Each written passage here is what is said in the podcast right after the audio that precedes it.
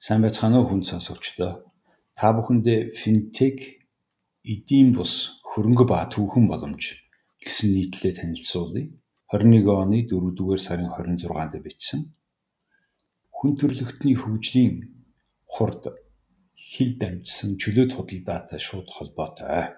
Худалдаа бол мөнгө барааны солилцоо. Ямар ч бараагаар сольж болдог учраас мөнгийг мөн төлбөрийн хэрэгсэл гэдэг.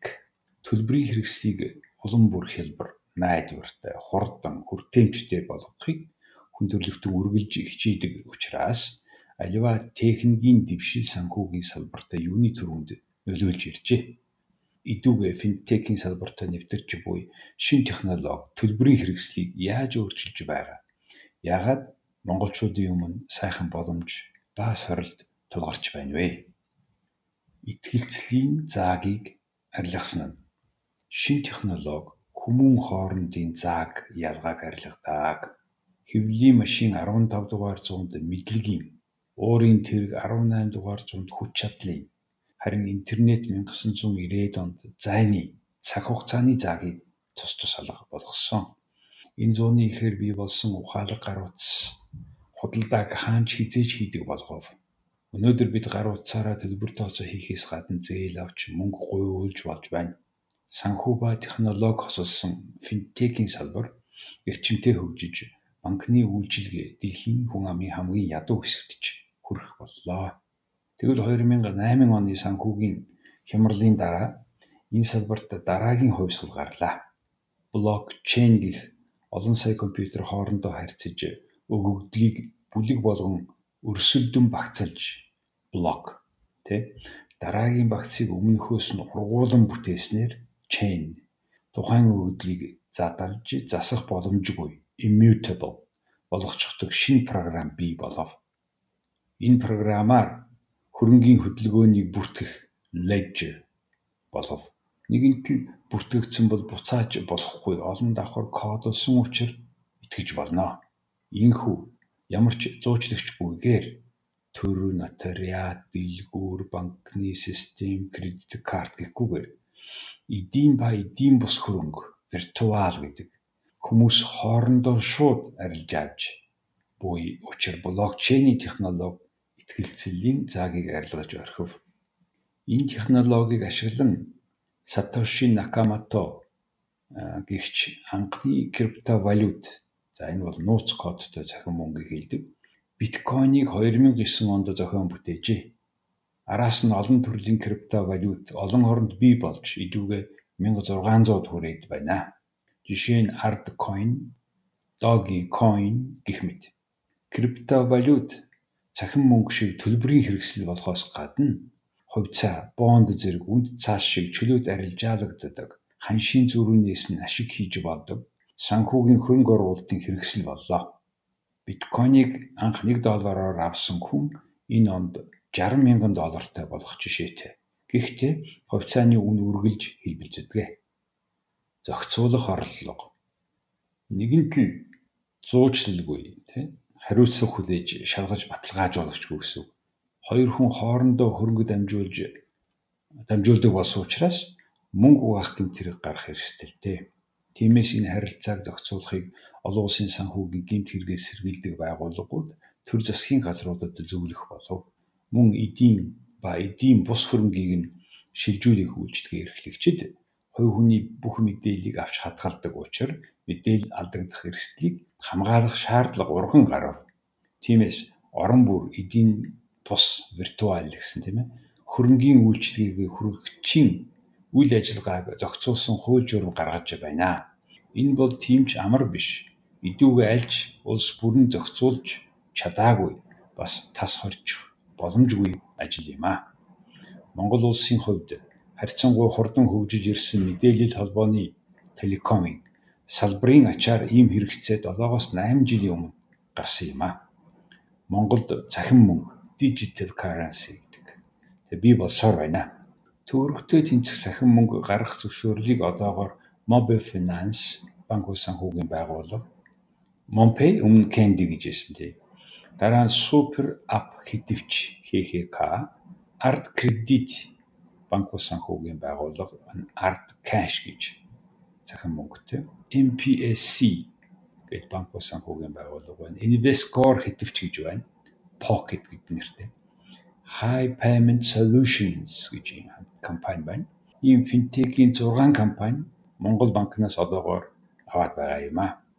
Ер нь бол гар утсаар санхүүгийн үйлчилгээ үзүүлдэг 20-од компани байгаагаас 2019 онд зарим нь нэгдэн финтекийн холбоо байгуулж хамтран өндөр өгөөжтэй экосистем бүрдүүлэхээр ирмэлзэж байна. Аливаа зохицуулалт техникийн дэвшээс үргэлж хоцордог. Цахим төлбөр тооцоонд банкнаас бусад этгээд оролцдог болж арилжаа, шилжүүлэг, төлбөр тооцоо хийх үйлчилгээ үзүүлэх тусгай зөвшөөрөл олгох, цуцлах эрхийг санхүүгийн зохицуулахаараа Монгол банкнд хуулиар олгож эхлээд удаагүй байна. Тэгвэл саяхнаас Монгол банк виртуал хөрөнгийн тухай хуулийн төслийг боловсруулсан. За мөн санхүүгийн татвартай байдлын зөвлөл гэж байдаг. Тэд финтекийн шинэ бүтээгдэхүүн үйлчлэгийг зах зээл дээр нэвтрүүлж турших боломжийг нээж sandbox зохицуулалтын журмыг баталжээ. Sandbox гэдэг нь хүүхдийн илсээр тоглодог талбай хашиж агаад дотор нь нөгөө хамаг машин тоглоом байдаг шиг хурцэн байдаг шиг ийм маягаар ийм тодорхой хүрээнд энэ журмыг хэрэгжүүлэн хянаж байгаа юм. Бус орны жишгээр. За эхнийх нь их хуралд түрүүний Монгол банкны гаргасан хуулийн төсөв их хуралд орж батлагдж ээж хэрэгж байна. Харин sandbox-ын зохицуулалт нь нэг жилийн хүчинтэй нэг удаа сонгодог тийм боломжтой ажээ. Монголын финтекийн салбарт шийдэх асуудал цөөнгүй байна. Юуны өмнө бизнест цаг хугацаа хэмнэж хэрэглэгчдэд чирэгдэл учруулахгүй тулд захим гарын үсэг ухаалаг гэрээг хуулиар зөвшөөрөх шаардлагатай байна. Мөн чанаргүй зээлийг бууруулж нийтийн санхүүгийн сахилга хариуцлагыг дээшүүлэх үүднээс финтекийн үйлчилгээ эрхэлж буй компаниудын цахим мэдээллийн төвлөрсөн сан дэд бүтэц байгуулах хэрэгтэй байна. Энэ салбарыг засгийн газар нь дэмжиж шимтгэл хураамжаас чөлөөлснөөр Alipay 2013 он, WeChat Pay 2014 он тийм ээ. Аа энэ хоёргүй л бол одоо хятадын хаач гисэн идүүгээ ямар ч төлбөр тооцоо хийх боломжгүй шахав болжээ. Гацаалт. Финтекийн салбарт одоо мөрдөж байгаа дүрм журам бодит байдал дээр үйлчлэгээ үзүүлэгч нарын үйл ажиллагааг хаан боогдуулж хэрэглэгчийн шаардлагыг хангахгүй чирэгдэл учруулж байна. Жишээ нь цахим мөнгөний хувьд За үндэсний төлбөрийн системийн тухай хуулиар 2018 оны эхнээс хэрэгжиж байгаа. За банкнаас бус байгууллагуудад цахим төлбөр тооцооны үйлчилгээ явуулах боломж гарав. Хуулийг хэрэгжүүлэх журмыг Монгол банк бас гаргасан. Гагцхүү энэ журмаар гүйлгээ бүр 1 сая төгрөгөөс бага өдөрт 3 саяас хэтрэхгүй харилцагч дансандаа 50 саяас дээш төгрөгтэй байж болохгүй гэж гих зэргээр үйл ажиллагааг нь эрс хязгаарласан мөн гэрээ байгуулаагүй бүртгүүлээгүй хэрэглэгч өдөрт 20 мянган төгрөгөөс илүү гүйлгээ хийхгүй дансны үлдгэд 100 мянгаас хэтрэхгүй байх ёстой ажээ. Энэ хачин хязгаар нь цаг үеийн шаардлагаас хоцорч бизнесийн үйл ажиллагааг ноцтой гацааж байна. Уг нь бол бэлэн мөнгөгүй нийгмийн тий cashless society гэдэг тийм нийгмийн бодлого барина. Цар тахалтай тэмцэд хүрэхгүй төлбөр contactless төлбөр гэдэг. Энийг хийнэ гэд байгаагүй билүү.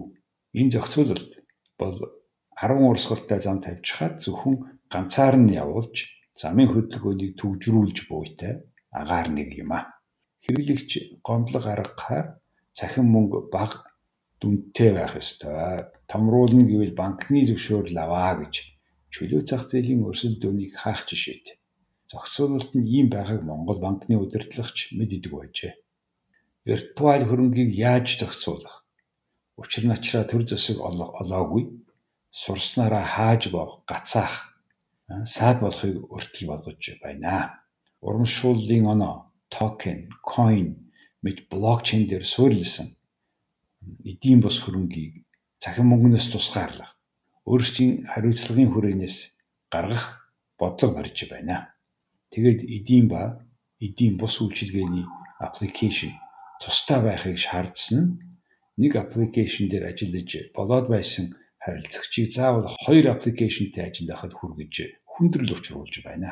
Тод жишээ нь койныг ард аппликейшнээс тусгаарлаж заавал вебсайтаар ордог болгуулжээ. Голын урсгалын эсрэг сэлэх мэт. Sandbox-ийн журмаар санхүүгийн үйлчилгээнд шинээр нэвтэрч буй технологид суурилсан шинэлэг бүтээгдэхүүн үйлчилгээ бизнес загварыг бодит орчинд тодорхой хугацаанд хязгаарлагдмал хүрээнд турших боломжийг олгоно гэжээ.